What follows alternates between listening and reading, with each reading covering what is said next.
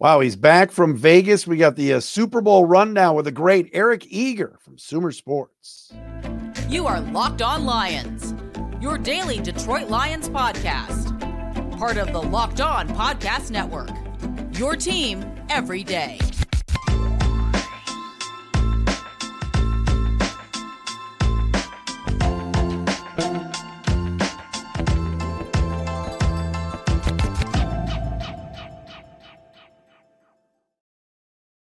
And what's happening, everybody? Matt Dery with you, back with you on a Friday edition of Locked On Lions right here on the Locked On Podcast Network. Your team every day, Friday, February 9th, and a Saturday, February 10th. We got Super Bowl Sunday coming up this weekend as the Chiefs take on the 49ers. Thanks for making us your first listen and certainly checking us out wherever you get your podcast. Locked On Lions today, brought to you by Game Time.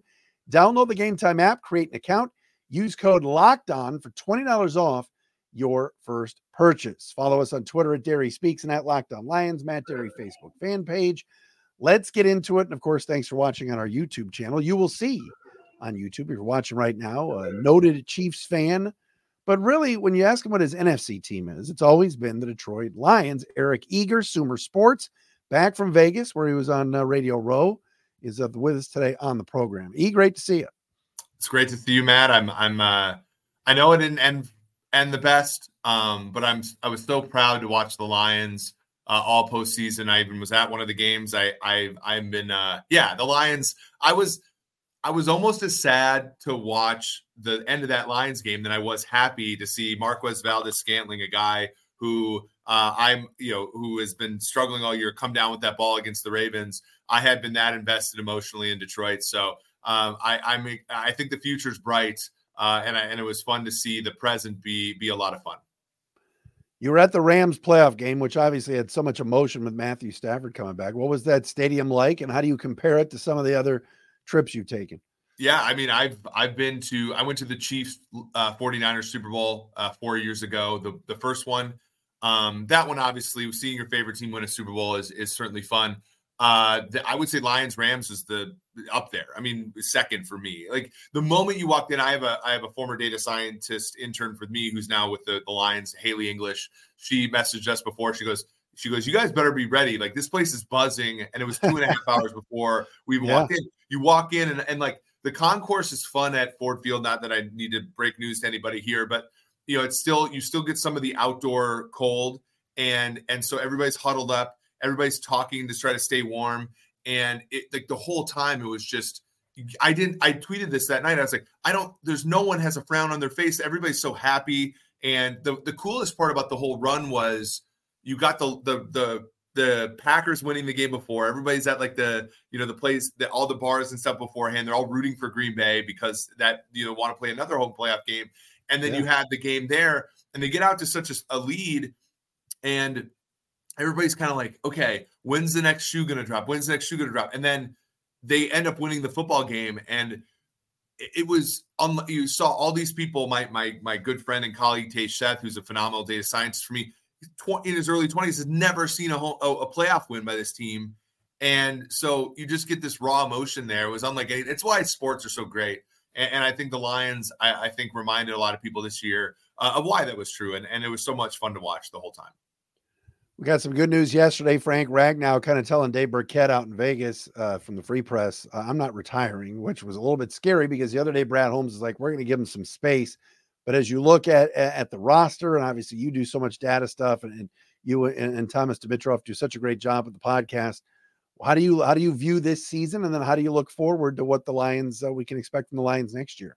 Yeah, I mean, we we had the tweet out there that the Dan Campbell added 1.04 wins uh, to the Lions just through decision making, which is a lot. It's twice as many as any uh, team in the NFL, which I think masks a little bit of what we saw in the postseason, a kind of a microcosm. They only had a 66 point differential despite winning 12 games, the most wins they've had since 1991. And so there's certainly room to improve. I think that that's the, you know, Dan Campbell was so sober the next day where he's like, it's going to get hard. It's hard to get back. It's hard because of all the reasons you know we've seen in the NFC North before. The Minnesota Vikings get there and then they they go after Kirk Cousins and he's not a, a championship quarterback, or uh, the Bears get there in 2010 and and you know the Packers beat them and then are never look back. You know, and then of course the Packers with with the finances with Aaron Rodgers have never gotten there. So you've seen over the course of the history of the NFC North, even how hard it is to just even get in that basin of teams that competes for a Super Bowl. And yet, I think Detroit is in a position where you start to see the reasons why they can maybe get over the hump, right? The loss to San Francisco highlights a little bit of you need to have a secondary where these players, are, you know, you have you need more depth in the secondary. Uh, on offense, you need depth at wide receiver. Josh Reynolds had an okay season, a decent postseason until the loss to the, the 49ers, where he uh, you know came up a little bit small in some of those games. Um, you know, they get Ben Johnson back, which is truly, I think, the key to unlocking Jared Goff and how well he played 10th in PFF grade a season ago, whereas his grade had been middling, even though the offense had been efficient in the past. So, you know, I think that Dan Campbell continues to squeeze the juice out of the orange. I think that they continue to do things that are really solid from a scheme standpoint offensively. And then they just need to go in and, you know, get a second pass rusher to go with Aidan Hutchinson uh, that can stay healthy. Uh, unlike you know Houston was was missing a lot of time this year. McNeil missed some time as well. I think you got to look at that secondary and probably add a piece or two. And, and that was what Cincinnati did, for example, to to make the Super Bowl in 2021 was add players who. Uh, you know, had league experience at, at relatively minuscule prices, but make no mistake, Brad Holmes has set this team up to where they can make additions to this roster without you know really leveraging themselves over leveraging themselves for the future so they're they're in a really bright spot they have some they have some ways in which they can go up which i think for lions fans should be comforting given uh, that a lot of teams are tapped out when they get to the nfc championship game and lose eric eager with us from uh, sumer sports um, you, you, brought up an interesting point. You know, Brad Holmes for three years now has spent money in free agency, but he's done it pretty conservatively. I mean, Cam Sutton got 11 million, and that was almost breaking the bank for the Lions.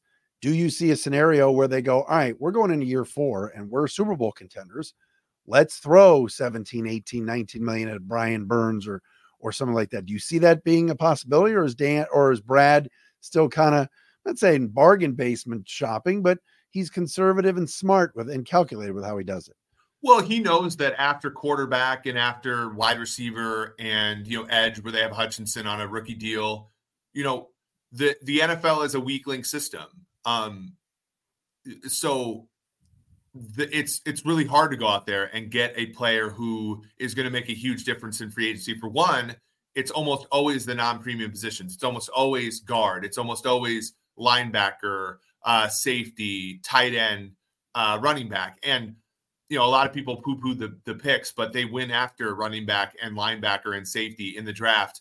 Uh, so they have some of those positions stocked up. So they really don't need to go in and overspend at those positions. I think cornerback's a place where they're going to have to address it in the top, you know, top part of the draft.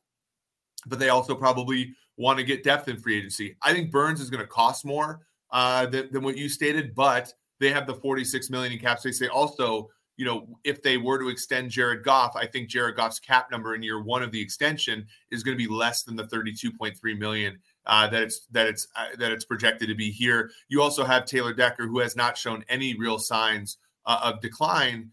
Um, you could probably give him an extension and lower his cap number from 19.1 million if you think that this is the year that you're competing for a Super Bowl. And all indications are the Niners are going to be weaker next year. The Packers will probably have a sophomore slump out of out of Jordan Love more likely than they'll have another year where he excels. So this could be the year where they push some money to the future and try to re- really build in, in uh, you know, into um, you know this specific year. And you can go out and if you look at you know free agents, there are going to be guys at those positions that are going to be available uh, to complement the players that they have. And and the fact is, to your point, they have only two cap hits next year, over twelve million dollars. And, and so they're a really well constructed team in that way where there's not this real albatross hanging around their neck at any one spot, especially a quarterback where I think Jared Goff at $32 million is probably a surplus for this team at this point. Where are you on Jonah Jackson? Our uh, good friends at PFF and our buddy Brad Spielberger had him as the 94th rated free agent, which stunned me. Not that Jonah had a Pro Bowl year this year, he didn't, and he's regressed in terms of his numbers, but still a really solid left guard. But you know, Brad had him projected at three years and 30 million. Uh, I think the Lions should do that right now. Wouldn't you think? I think so. I mean, I think when you look at, you know, the, the current free agency pool, it's you know the, the, guards are available, guys that have started in the league before. So like Dalton Risner, for example, is available. He was a played about two thirds of the Viking snaps last year, played them pretty well. Um, even guys who maybe aren't quite as good, like Dan Feeney and Matt, you know Matt, Matt Feiler and uh, Jon Feliciano, guys like that can play. And I think so. What what's really I think stunting the ranking there is if the Lions were to move on from Jackson, there is it's not you know, if Penei Sewell was coming up for free agency, yeah. you're not going to replace Penei Sewell in free agency. You're not going to even get 80% of him in free agency. Whereas Jonah Jackson's quite good, but you could probably get 80% of him in hmm. Dalton Risner. You, you know what I'm saying? So yeah. it's just a, almost about accessibility. And that's that's kind of when, you know, and, and I like I think Brad Holmes is phenomenal. It's why people are are saying don't draft a running back in round one, because if you if you can't access some positions in round one. Whereas if you look at the free agent running backs this coming year, Derrick Henry, Josh Jacobs, Saquon Barkley, Tony Pollard, Austin Ekeler. These are like everybody's fantasy teams for the last like 20 years, right? And the the whole point is if you don't get Jahmyr Gibbs in round one and you're super desperate for a running back next year, you can find one. Whereas yeah. if you don't get a premier edge player in Aidan Hutchinson la- last year, your your options are much more expensive and are not getting anywhere close to the production of Hutchinson at that price point. For example, if you look at free agent edges this year, Danielle Hunter is is a really good one, but he's you know in his 30s now. Might he's going to command a ton. After that, it's Marcus Davenport, who's a bust for the Vikings. Randy Gregory, who's a bust. Za'Darius Smith's okay, but you're not talking about a 33 year old guy.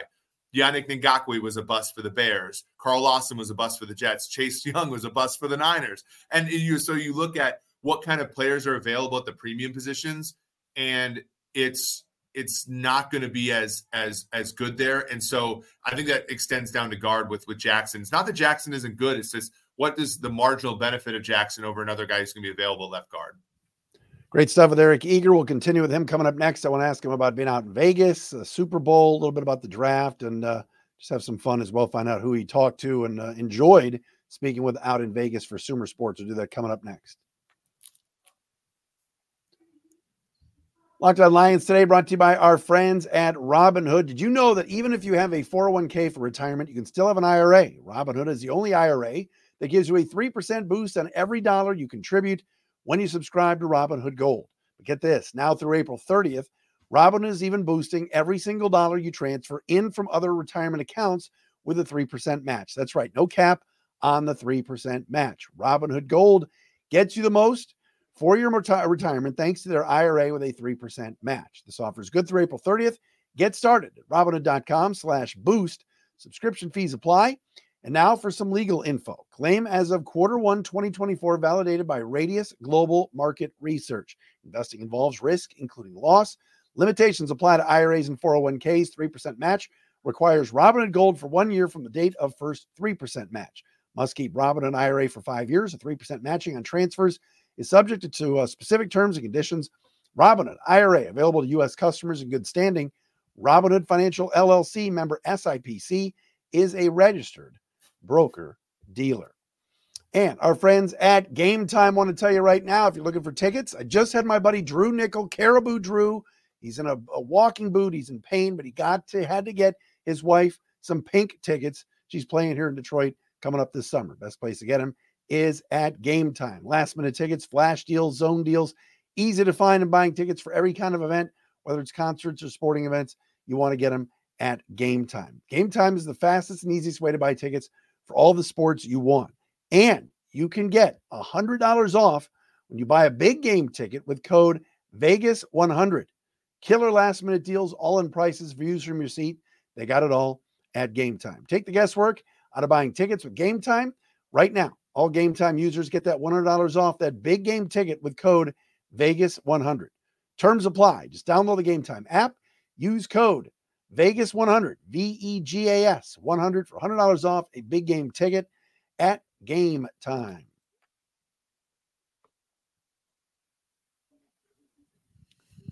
Eric Eager with us, Sumer Sports. Of course, follow him on Twitter at Eric Eager underscore. Uh, how was Vegas, my friend? What uh, set the scene? What was uh, Radio Row like earlier this week? It was a weird trip because, you know, the it was cold and rainy. If you ever ever had a question about what God would do if we ever had a Super Bowl in Vegas, you got your answer. uh, we Thomas and I did a hit on on Jim Rome show, which was in front of the Bellagio uh, pool, and yeah. you know they picked us up in a in a car. They dropped us off in a car, and the, and there was a gal at both ends with a with an umbrella for us. So it made us feel really cool. But it was a it was a different it was a different setting. I've never been to Vegas when it wasn't like 110 degrees, right? And I didn't want to like immediately go inside. So there was that. Uh, you know, Radio Row was about the same. There was a few like uh little Vegas like trinkets. Like there was a, a you know a slot machine that had NFL players on it and all this kind of stuff. They were all fake. Um, but it was it was great. I mean, I think when people are looking at this game, it's the, the Niners are favored and, right. and the Chiefs were favored last time. But I feel like a lot more people are a lot less scared about the Niners this time around than they are than they were last time. As a Chiefs fan, I am. I know I am. I, I look at you know the the lot the the way the Lions handled them in the first half, the way the Packers handled the Niners in the first half. You remember the last time the Niners made the Super Bowl, they killed the Vikings in the divisional round. They killed the Packers in the NFC yeah. Championship game, and they came in kind of with a lot of depth. And this team, kind of offensive line, it's Trent Williams and a bunch of not all that great players. The defense has some names, but if you look in the secondary, Talanoa Hufanga, he he's been out. That defensive efficiency has gone down uh, ever since. Uh, you know, Chase Young came over. He's a big name, but he hasn't played all that great. I, I think the only thing that's keeping people from betting Kansas City, the Sharps, is the Chiefs were five point underdogs to the Ravens just two weeks ago. Right. And the Ravens were six point underdogs to the Niners on Christmas Day. And so the fact that this is shook out at two, I think that the market is giving the Chiefs a ton of respect. It's just really hard for the num- number to move more than the four points it has over a month. So I think it's a lot of the Niners were the best team in the NFL for most of the year, but maybe peaked too early, whereas Kansas City is peaking at the right time when eh, you talk to a lot of people out in Vegas, what, what you get a sense of of how folks are leaning, and is there a buzz for this game? Because I know a lot of people have, have said to me, "Oh my God, I was rooting for the Lions. I've already seen Niners and Chiefs already." You know? Yeah. Well, I think a lot of people like the Lions in the media. Well, so two things. The people who had an open mind about the Lions when you right. and I were talking about them two years ago, they love the Lions. I think a lot of people who wanted to snicker and laugh at us when we said the Lions would be good, you know, are all like, "Oh, we, you know, the the NFL really wanted Chiefs Niners." I think right. the Chiefs Chiefs Chiefs Lions would have been a great Super Bowl. Obviously, right. we've seen that game played already this year. That was it was a fun game in Week One. I, I think that this game is getting a bunch of buzz. There's a lot of Niners fans. There was, I think, Chiefs fans have a lot of fatigue. Um, when you looked at media night week one, it was or uh, week day one of the of the event there was almost all Niners fans, like 90 10. Um, I think Niners fans are ready. The, it's obviously geographically closer for them. And so there, there's a lot of them there in that building. Also, there's a lot of wealth in the in the Bay Area. So Super Bowl trips are generally speaking more affordable for them than in Kansas City. So I think it's a confluence. I think it's going to be to the extent that a Super Bowl can be a home game with all the corporate people there, it's going to be more Niners fans than Chiefs fans. But mm-hmm. I think most of the people that are analyzing this game believe that the Chiefs are going to win because of Patrick Mahomes, because the defense that Spagnuolo's put together, and because of the narrative that Kyle Shanahan just can't shake, which is he's a great coach, great play caller, great play designer, but when the chips are down, he just he he can't he can't make the right decision. He can't hold on to his timeouts. He can't make the right fourth down decision. And I think that most people are gravitating towards that narrative this week, right or wrong. I, and and uh, to be fair, I don't necessarily know if the spread is all that wrong. I, I, I think the Niners are a great team, and I think that they should be favored.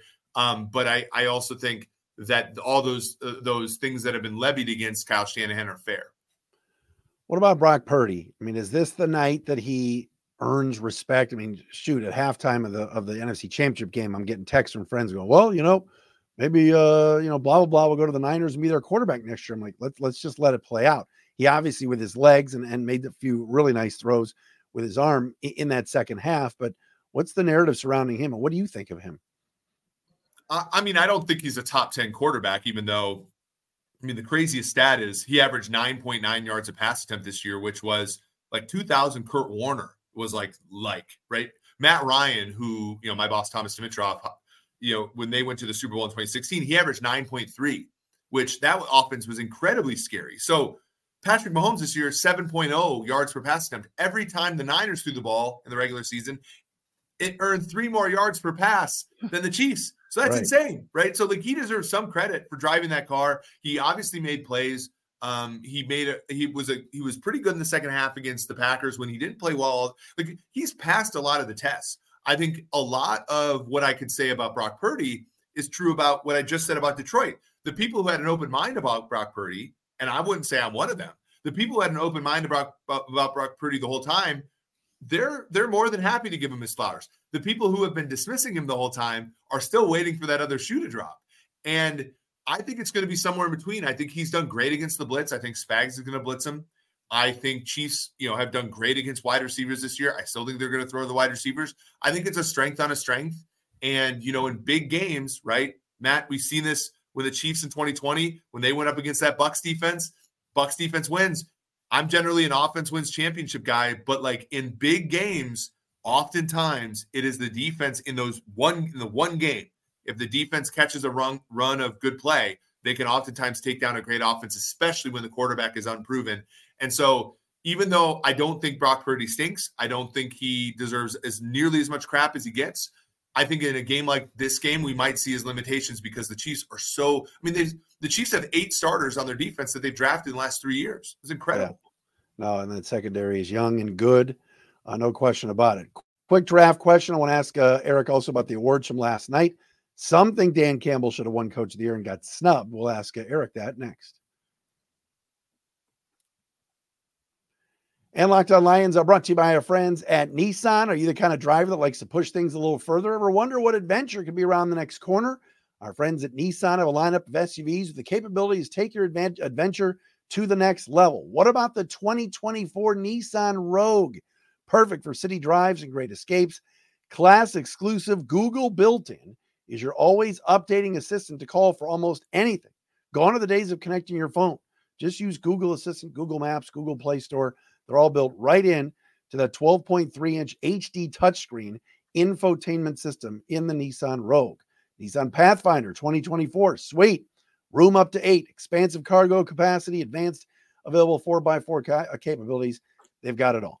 Take the Nissan Rogue, Nissan Pathfinder, or Nissan Armada and go find your next big adventure. Shop nissanusa.com. And prize picks is there for you for the Super Bowl, folks. It's simple. You pick more than or less than two to six player projections and the stat projections and watch the winnings roll in. It's the Super Bowl this weekend. Come on. I'll call it the big game. I'll call it the Super Bowl. I don't care. I'll get in trouble. Who cares? The bottom line is it's the big game. It's Sunday. You want to put some money down and have some fun with some player props. Do it at prize picks. Think Patrick Mahomes is going to throw more than or less than two touchdowns? You can do that at prize picks as well. If Patrick Mahomes does that, you're going to win on prize picks. Big game is around the corner. So, prize picks, as I said, easiest and most exciting way to turn every game changing moment into 100 times your money with as little as four correct picks. You can turn $10 into a thousand. It is fantastic. Go to prizepicks.com slash locked on NFL. Use code locked on NFL for a first deposit match up to $100. Eric Eager with us from Sumer Sports. They do such a great job. Uh, I love the analytic part. They do some gambling. They do it all. Um, and of course, uh, Thomas Dimitroff has Lions ties. That is the man that you'll see on all the pods that Eric and Thomas do. So Jim, you were on Jim Rome. That's pretty cool. Any any other any, like any uh, other A-listers you were hanging me, with? Doug Gottlieb called me an idiot on air for saying that oh. Bill Belichick was gonna. Uh, I my big take that I've been soft launching all week is that I feel like we've never seen this before. We've seen it all in the NBA. George Karl, Doc, uh, Doc Rivers just now with the Bucks. Yeah. I think some team that's underachieving that has a lot of stars is going to fire their head coach midseason and hire Belichick. So is Belichick going to be on the sideline of the Eagles in October, Dallas, Jacksonville? Could be. I think I at least think it's like a possibility. And and everybody will say, oh, you know, if he wants complete control now, imagine uh, coming in and running big. Hey, look, Belichick sitting on his duff for a right. whole Sunday, having to watch Red Zone with the rest of us. It's gonna, it's gonna kill him. It's gonna lower his standards for what he wants in a head coaching job exponentially. So he'll go in and call anybody's defense uh, if it means getting to coach again. And so I think like one of those teams, like look, the Eagles and Cowboys play in the same division. They'll probably play on opening night. if one of those teams starts one and two, you think Jerry's not going to be like, ah, I should have done this before and called called call uh you know that's that's exactly what the guy wants. Doug got I was called an idiot for saying that because it's unrealistic. Doug Doug has done that before. That's uh that's part of his routine. All right. Speaking of coaches, Dan Campbell finished third in the coach of the year voting. Stefanski and DeMeco Ryans, and obviously Kevin winning it for the second time. Did you think that was right? How, how would you have handicapped that? Well, Doug, uh, Dan should have won it last year. I think that that's the hard part with all these awards. I actually have an article on when I was at Pro Football Focus looking at like, if you look at Defensive Player of the Year, their previous year is almost always more valuable than the year they win it. You know, Stephon Gilmore, you know, all the except for Aaron Donald, who's great every year. But like, if you look at eh, all those players that win Defensive Player of the Year, they almost always are winning it for the season they won it before.